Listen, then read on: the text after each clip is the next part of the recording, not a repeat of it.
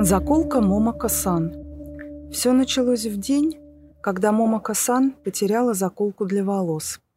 Это произошло на станции Матаяма под конец утреннего часа пик, когда можно совершенно не держаться за поручни, потому что со всех сторон ты так плотно окружен людьми, что иной раз трудно даже просто наклонить голову или поднять руку, чтобы посмотреть на часы. Момоко-сан зашла в поезд на станции Нагоя, следующий после Камидзимы, на который каждое утро садился я. Камидзима в свое время привлекла меня названием «Черепаший остров», но на деле это оказалась маленькая станция со стенами, выложенными светло-голубым кафелем и довольно унылым спальным районом вокруг. Так сразу и не скажешь, что рукой подать до центра. Правда, на Камидзиме садилось относительно немного народа, и если повезет, можно было занять свободное место, чего не скажешь о Нагое, где в поезд вливался целый поток людей, в основном еще не вполне проснувшихся мужчин в деловых костюмах, одинаковых черных ботинках с острыми носами и с одинаковыми черными кейсами в руках. В тот день этот поток принес Момоко-сан. Ее лицо я едва успела разглядеть, потому что она, испугавшись, что не удержится на ногах, быстро развернулась к двери, вытянулась и ухватилась за высокий поручень. Да так и поехала, балансируя на носках туфлей на невысоком каблуке. Я осторожно, чтобы не привлечь ничьего внимания, наклонил голову и посмотрел вниз. Туфли были велики и на размер, если не больше. Многие японки считают изящным, когда обувь велика. Это якобы делает ножку визуально меньше. У Момоко-сан ножка и так была крошечной, и слишком большие туфли, навскидку всего-то размера 37-го, делали ее не женственной, а скорее детской. Вот бы она потеряла туфлю, подумал я. Тогда бы можно было, преодолевая сопротивление деловых костюмов и кейсов, наклониться и помочь ей ее надеть. Момоко-сан была в темно-синем европейском пиджаке и длинной узкой юбке, но прическа у нее была на манер традиционной, с тугим валиком волос спереди, обрамлявшим маленькую голову, и узлом на затылке, в который была воткнута заколка, небольшой гладкий гребешок из кремово-белого пластика. Такие продаются в каждом магазинчике бижутерии на крупных станциях, и уж точно их можно найти великое множество в Такашимае. Сверху к гребешку на короткой цепочке крепилось украшение, небольшая серебристая стрекоза с разноцветными стразами на крыльях, розовыми на двух верхних и светло-голубыми, чуть поменьше, на нижних. Когда Момоко-сан немного поворачивала голову, в белом свете потолочных ламп эти стразы сияли, как настоящие драгоценности. Она ни разу не повернулась так, чтобы я снова смог увидеть ее лицо, и от нечего делать я начал представлять его себе. Воображение рисовало только чуть вытянутый овал, маленький немного курносый нос и большие широко расставленные глаза, темные, как спелые вишни. Все это было покрыто таким густым слоем косметики, что невозможно было догадаться, как выглядит Момоко-сан на самом деле. И сколько я не пытался, у меня никак не получалось представить себе ее рот. Какой он, маленький, детский, с чуть более выступающей верхней губой, или наоборот, с тонкой верхней и пухлой нижней, отчего выражение лица казалось бы немного надменным. На станции Сакая в поезд вошло еще больше народу. Момоко-сан тихо охнула и качнулась назад. Я было выставил перед собой руку, чтобы удержать ее от падения, но она вовремя выпрямилась, и я только успел ощутить запах ее духов, слабый, едва уловимый цветочный аромат. Скорее всего, этикетка на флаконе была светло-розовая и с надписью «Сакура». Она купила духи в каком-нибудь недорогом магазинчике, вроде того, где выбрала свою заколку-гребешок. Сколько ей, интересно, лет? 23? 35? Я поднял глаза, снова уперся взглядом в качающуюся на цепочке серебристую стрекозу и с досадой подумал, что вот из-за этого-то и существует «Women Only Passenger Cars», потому что женщинам не нравится, что их могут бесцеремонно рассматривать или трогать. Впрочем, от хрупкой фигурки, несмотря на ежеминутный риск потери равновесия, веяло спокойным достоинством и уверенностью, как будто создававшей между Момоко-сан и окружающим воздухом тончайшую прозрачную оболочку. Трудно было представить, чтобы кто-нибудь осмелился повредить эту оболочку. Может быть, Обидчик бы почувствовал на своих пальцах не слишком сильный, но все же чувствительный электрический разряд. На Матаяма, пересадочной на Кольцевую, обычно выходила большая часть вагона. У меня мелькнула мысль, что и Момоко-сан тоже выйдет. Скорее всего, женщина в таком костюме работает где-нибудь в деловом центре. Едва ли она собирается ехать со мной до конечной. От этого я испытал укол горечи. Надо же, я уже придумал ей имя и историю, а она сейчас выйдет из вагона и растворится в черно-белой толпе, даже не обернувшись напоследок. И наша случайная встреча никак не отразится на наших судьбах. Чего только не придумает себе человек со скуки по дороге на работу. Поезд плавно остановился и распахнул двери.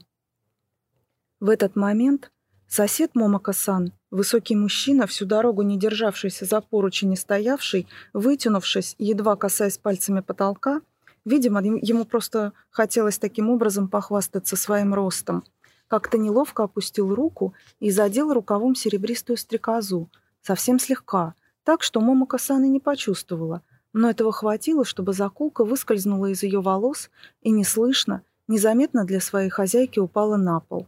Я быстро, чудом никого не толкнув, наклонился и подхватил гребешок двумя пальцами, а когда выпрямился, Момоко-сан уже и след простыл. Поезд захлопнул двери и наполовину опустевший потащился дальше.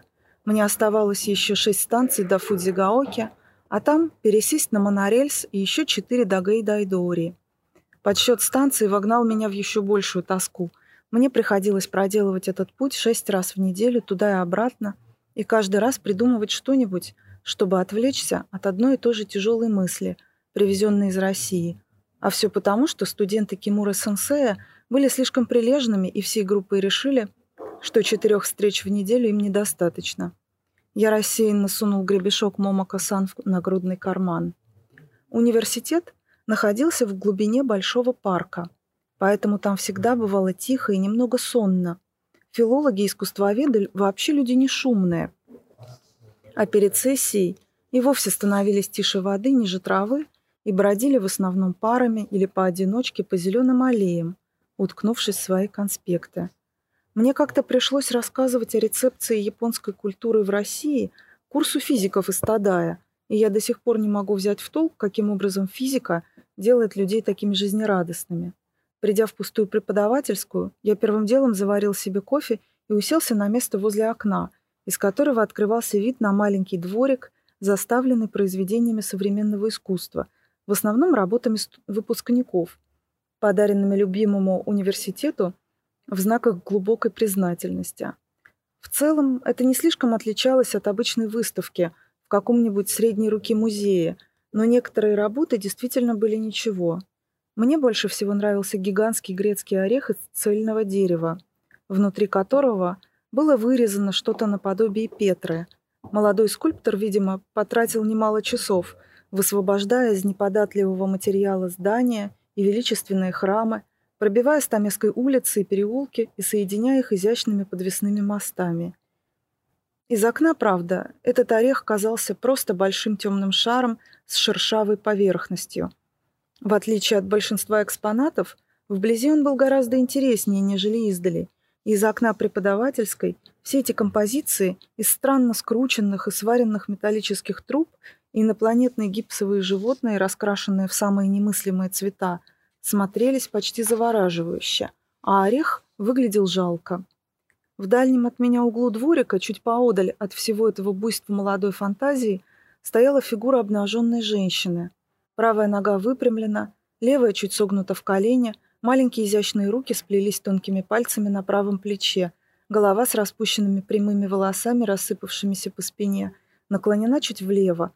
Кажется, что женщина стоит на берегу реки и что-то увидела в воде. Что-то, что одновременно заинтересовало ее и немного испугало. Поза статуи явно отсылала зрителя к классическим образцам, но гипсовая девушка, несомненно, была молодой японкой, отчего фигура даже издали выглядела немного непривычно.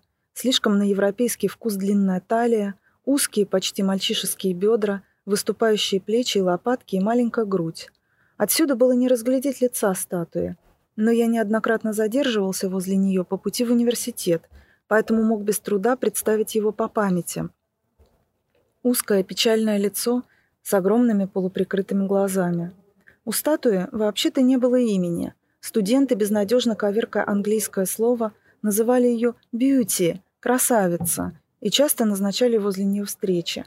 Поднеся к губам чашку дымящегося кофе, я машинально дотронулся левой рукой до кармана, достал гребешок и повертел его в пальцах. Так и есть, дешевый пластик, стоит от силы 500-600 йен.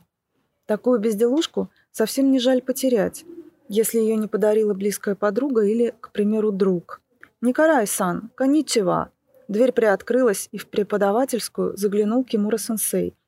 Он, как всегда, улыбался. При первом знакомстве, увидев эту улыбку, я подумал, что Кимура-сенсей, как и большинство японцев, просто подчеркнуто любезен, особенно с иностранцем. А на деле он чопорный профессор. Но впоследствии выяснилось, что он действительно искренне рад каждому встреченному человеку, будь то студент, его коллега-преподаватель или просто случайный собеседник. В улыбке Кимура-сенсея не было ни талики пресловутой азиатской загадочности, разве что глаза, вокруг которых всегда собирались лучики мелких морщинок, могли показаться немного лукавыми, но это ощущение пропадало, стоило с ним разговориться. «Кимура-сенсей, добрый день. Зайдите, пожалуйста. Зачем вы стоите в дверях?» «Да, вы, наверное, заняты, готовитесь к лекции». Кимура-сенсей еще немного помялся для приличия, прекрасно зная, что прихожу я обычно заранее, чтобы иметь возможность выпить в тишине чашку кофе, и зашел внутрь. Ходил он всегда, немного согнувшись и прихрамывая, отчего казалось, будто он собрался кланяться, но в последний момент передумал и, забыв разогнуться, так и пошел дальше. Никто толком не знал причины этой его особенности. В университете говорили, что то ли это была родовая травма, то ли однажды Кимура-сенсея, когда он еще не был сенсеем и одним из крупнейших специалистов по творчеству Достоевского, а был просто младенцем, лежавшим в коляске, уронил не в меру разыгравшийся лабрадор его родителей. И тогда-то младенец и покалечился. Да так, что врачи ничего не смогли с этим поделать, а самые отчаянные из числа студентов выдумали, что у Кимура-сенсея была любовница, замужняя женщина и притом красавица, и что однажды, спасаясь от ее ревнивого мужа, Кимура-сенсей выпрыгнул с 4-го этажа, то ли из ее квартиры, то ли из номера отеля. Тут мнения расходились. Кимура-сенсей не пытался опровергнуть ни одну из версий и только посмеивался, когда до него доходила очередная небылица. «Выпейте со мной кофе, Кимура-сенсей». Я, не выпуская из пальцев заколку Момоко-сан, ринулся к кофемашине, чтобы опередить его, и он с едва заметным сожалением, выдвинув из-под стола шаткий стул, уселся нога на ногу, по обыкновению чуть подавшись вперед и сцепив худые пальцы на колени. Пока я возился с кофемашиной, Кимура-сенсей не спускал с меня глаз, продолжая ласково улыбаться. Так взрослые обычно смотрят на играющих детей. «Спасибо большое. А что это у вас там такое, Никарай-сан?» — поинтересовался Кимура-сенсей, когда я поставил перед ним чашку и выразительно скосил взгляд на заколку. «Женская заколка», — просто ответил я. «Я вижу, что эта вещь принадлежит молодой женщине». Он указал на гребешок двумя пальцами, явно не желая до него дотрагиваться. «Вот, между зубьями остался ее волос». Я взглянул. Действительно, и синий-черный волос обернулся вокруг одного из зубьев. Как только я раньше его не заметил. Я осторожно снял волос и вместо того, чтобы тотчас выбросить его в мусорную корзину, поднес к глазам и принялся рассматривать. Волос был толстый и блестящий, и на ощупь напоминал леску. «Это волос из прически молодой красивой женщины», — полувопросительно сказал Кимура-сенсей, поднес к губам чашку и тут же поставил ее на стол, тихонько звякнув блюдечком. «А Татака Сугиру слишком горячий, да?» «Да, не знаю даже». Я зачем-то намотал волос обратно на зубья гребешка. Я и лица-то ее толком не разглядел. «Вы, кажется, уже долго у нас в Японии, Никарай-сан?» «Чуть меньше года». «И вы же, кажется, еще не женаты?» — продолжал допытываться Кимура-сенсей. Улыбка его совсем растаяла, и лицо приобрело серьезное и немного печальное выражение. Я подумал, что, наверное, спина у него все время болит, а он и вида не подает. «Не женат, Кимура-сенсей. В России у меня была невеста». Он вопросительно поднял брови, и я добавил: Мы расстались как раз перед моим отъездом в Японию, по моей вине. Вот как. Кимура-сенсей осторожно отпил кофе и многозначительно прикрыл глаза. Так значит, вы обидели девушку и уехали? И даже потом не извинились? Я растерялся. Вообще-то Кимура-сенсей был очень деликатным. Но у него была особенность. Говоря на русском, он позволял себе то, чего никогда бы не позволил себе, беседуя на японском. Очевидно, так он старался соответствовать в его понимании русскому национальному характеру. До начала лекции еще довольно много времени. Хотите узнать, как так вышло, что я стал хромым и надо мной все смеются? Спросил Кимура-сенсей, не дожидаясь моего ответа. Я хотел было возразить, что никто над ним не смеется, а напротив, в университете все его очень уважают, но Кимура-сенсей покачал головой и снова заулыбался. До начала лекции еще довольно много времени. Хотите узнать, как так вышло, что я стал хромым и надо мной все смеются? Спросил Кимура-сенсей, не дожидаясь моего ответа.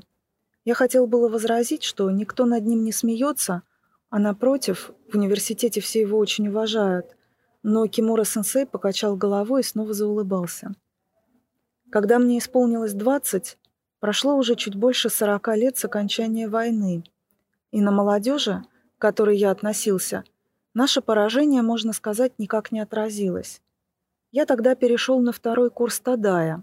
Большинство моих друзей были старше меня на год-два и на много лет опытнее.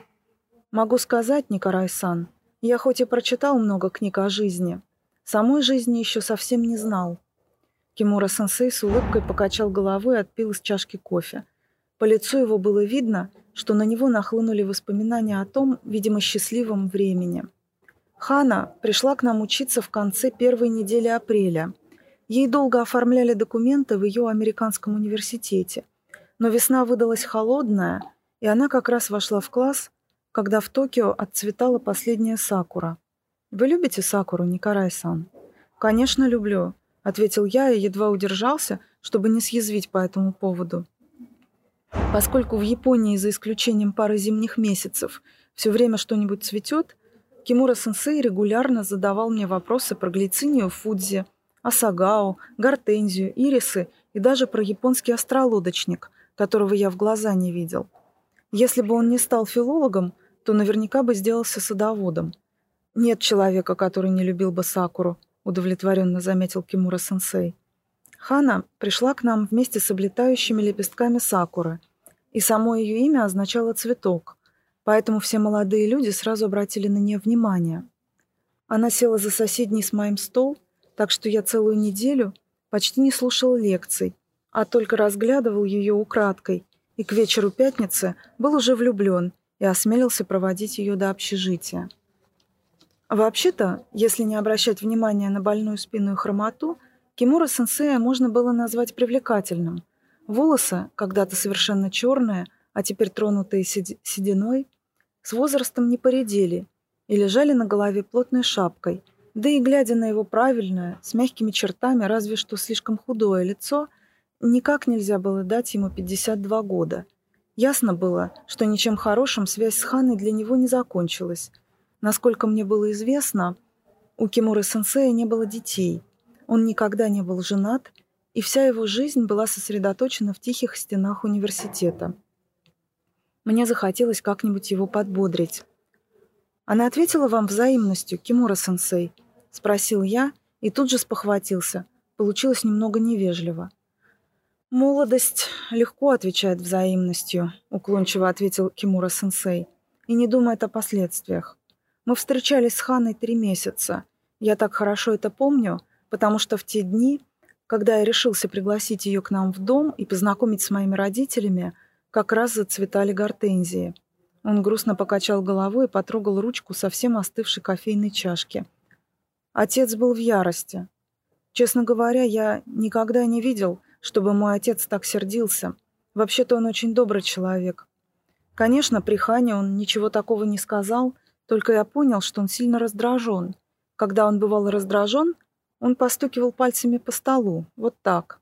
Кимура-сенсей положил на стул руку ладонью кверху и постучал по дереву костяшками пальцев, очень тихо, с интервалами не меньше секунды между постукиваниями. А когда она ушла, Он дал волю своему гневу. И как же вы потом поступили? Осторожно поинтересовался я, потому что он снова умолк, погрузившись в воспоминания. В общем-то, моего отца можно было понять, помолчав, продолжил Кимура-сенсей, как будто не расслышав моего вопроса. Он родился в семье военного врача через год после окончания Второй мировой, и все его детство было так или иначе связано с унижением, которое пришлось переживать всем японцам. Но отец никогда не говорил со мной об этом, и я не мог подозревать, что моя любовь к американской девушке может стать для него тяжелым ударом. Как бы вы поступили на моем месте, Никарай-сан? Я только пожал плечами и покачал головой, не найдясь с ответом. Заколка Момоко-сан так и была в моей руке. Я вертел ее в пальцах, и в какой-то момент пластиковые зубья вдавились в мою ладонь. Не слишком больно, но ощутимо, как зубы, примеривающиеся укусить кошки. «Я поступил очень глупо», — сказал Кимура-сенсей. «Я попытался объясниться с Ханой. Сказал ей, что мой отец против наших связи. Она, конечно, хотела узнать причину, и я ответил, что это потому, что она американка, а мой отец ненавидит все американское». Я промолчал. Едва ли молодая девушка могла принять такую странную причину. «Хана плакала», — продолжал Кимура-сенсей. «Она не могла понять, почему я должен покориться воле родителей, потому что в Америке это немыслимо. Американский бойфренд просто ушел бы со своей девушкой от такого отца. Американец ни за что бы не обидел свою девушку. Она много чего тогда сказала». Он вздохнул. И была, думаю, со своей стороны права. Вскоре после этого разговора Хана уехала домой, бросив стажировку в Тодае. Так сильно я заставил ее страдать. А потом я взглянул на часы. До лекции оставалось всего 10 минут. Студенты, наверное, уже собрались у дверей аудитории. Потом жизнь пошла как прежде. С отцом мы помирились. Может быть, он жалел, что повел себя так жестоко. В любом случае, мы старались об этом не заговаривать. А примерно через год я повстречал Ханако-сан. Заметив мое удивление, Кимура-сенсей усмехнулся, и в глазах его как будто промелькнуло лукавство. «Это я так ее назвал. Настоящего имени этой девушки я не знаю. Когда я пришел однажды на занятия, она уже сидела за столом спиной ко мне. К нам иногда заходили студенты с других факультетов, поэтому я не удивился. Записывая слова лектора о русском формализме, я то и дело поднимал глаза и рассматривал узор на ее свитере и коротко подстриженные волосы. Иногда она поворачивала голову или поправляла рукой прическу, но мне все никак не удавалось рассмотреть ее лицо, и я думал, что у меня это получится, когда закончится лекция. Мысль о том, что я должен увидеть ее лицо, стала неотвязной, но когда закончилась лекция, Ханако-сан быстро встала и вышла вместе со всеми. Я видел ее лицо только мельком и не смог запомнить его черты. Помню только, что она была очень густо накрашена. Студентки так не красятся. Вернувшись на свое место, я увидел, что Ханако-сан забыла на столе закладку для учебника. Маленький металлический веер с блестящими перламутровыми вставками и истрепавшимся белым шнурком. Наверное, она часто им пользовалась. Мне следовало не трогать этот веер или отдать его преподавателю, но я не удержался и пока никто не видел, взял его и сунул в карман рубашки. Я решил, что найду Ханако-сан и сам верну ей ее вещь. «И вам удалось ее найти, Кимура-сенсей? Сам не знаю почему, но я ощутил укол беспокойства. Скажите, Никарай-сан, вы когда-нибудь слышали про Онрё? Онрё? Это привидение? Признаться, познания в запутанной японской мифологии у меня были самые скудные. Если точнее, это мстительный дух умершего человека», — пояснил Кимура-сенсей. «Чтобы появился Онрё, человек должен умереть. Но если живой человек очень сильно страдает, то его дух может стать Икирё и явиться к обидчику, чтобы наказать его. Икирё — это мстительный дух живого человека. И вы что же думаете...» Я совсем растерялся и, наверное, глупо заулыбался. Кимура-сенсей, очевидно, меня разыгрывал. «Я долго искал Ханако-сан. Спрашивала о ней других студентов, но никто не мог сказать, что за девушка приходила к нам в тот день. Большинство и вовсе не обратили внимания на незнакомую студентку, да и не были даже уверены, что видели ее. Я же думал только про Ханако-сан и почти забросил занятия, хоть и приближались экзамены. Только сидел каждый вечер после лекций в парке возле университета, рассматривал ее заколку и представлял себе нашу встречу. Что я скажу ей, возвращая ее вещь, и что она мне ответит. Иногда в моих мечтах Ханако-сан улыбалась мне и благодарила, иногда удивлялась и отвечала, что она и думать забыла о такой незначительной потере, и не нужно было так беспокоиться, а иногда смеялась надо мной. И этого я боялся и говорил себе, что если она будет надо мной смеяться, лучше бы мне никогда ее не находить. Но мысль о том, что я не найду Ханако-сан и не увижу ее лица, пугала меня еще больше. Короче говоря, я мучился.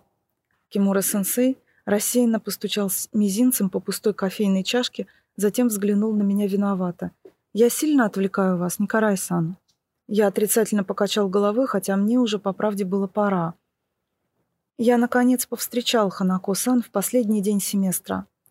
Мне бы надо было думать, что меня исключат из университета, но я не мог думать ни о чем, кроме того, что не смогу больше приходить туда и ждать ее, чтобы отдать ей закладку для учебников. Больше меня ничто не заботило. Я не выпускал маленький веер из рук и даже ночью просыпался, чтобы посмотреть на него и дотронуться пальцами до перламутровых вставок. Конечно, это был вовсе не перламутр, а просто разноцветный пластик. Такую вещь можно купить в любом магазинчике бижутерии на крупной станции. Я машинально сжал руку, в которой держал заколку Момоко-сан, и пластиковые зубья впились мне в ладонь сильнее. Скорее всего, останутся небольшие синяки. Эта вещь действительно не имеет никакой ценности. И разумнее всего было бы просто выбросить ее и забыть.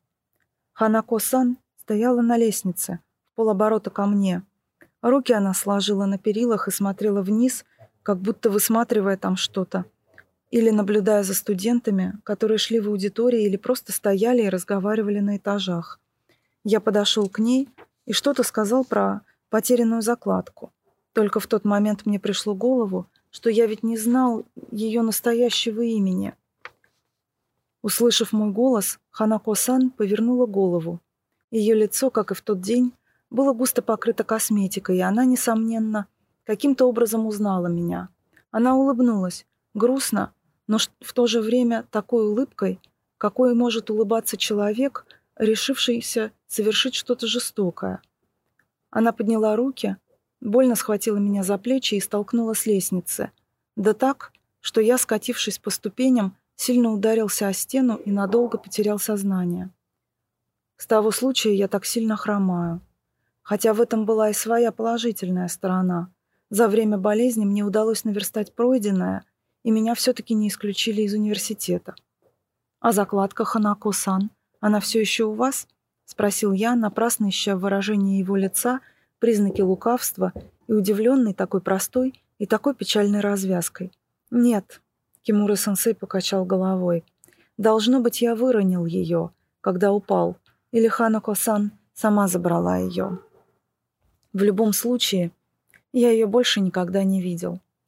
После лекции я, решив пропустить несколько заполненных в вечерний час пик электричек, задержался во дворике со скульптурами возле бьюти. Гипсовая красавица, склонив на бок голову, равнодушно смотрела на заколку, которую я снова достал из кармана и вертел в пальцах. На лекции я с трудом от этого удержался. При закатном солнце стразы на крыльях серебристой стрекозы тускло поблескивали и казались настоящими драгоценностями. Если Момоко-сан — мстительный дух, который будет теперь неотступно преследовать меня, то лучшее, что я могу сделать, это по возвращении домой написать письмо моей невесте. Может быть, тогда и Кирио исчезнет. Я выброшу заколку в ближайший контейнер для сбора пластика и буду вспоминать рассказ Кимуры-сенсея просто как странный и забавный эпизод. Но вот только мне совсем не хотелось, чтобы Момоко-сан пропала. И если теперь мы действительно каким-то образом были связаны, я непременно должен был встретить ее снова. Физически я, скорее всего, сильнее Кимура-сенсея в молодости. Тем более я предупрежден и не дам ей столкнуть меня с лестницы. Не знаю, сколько времени я провел в этих раздумьях, но, вернувшись в тот день домой, я не нашел заколки со стрекозой ни в карманах, ни в моем кейсе с материалами к лекциям. Должно быть, я обронил ее где-то по пути к платформе Гайдайдори или в извилистых переходах Нагойского метро.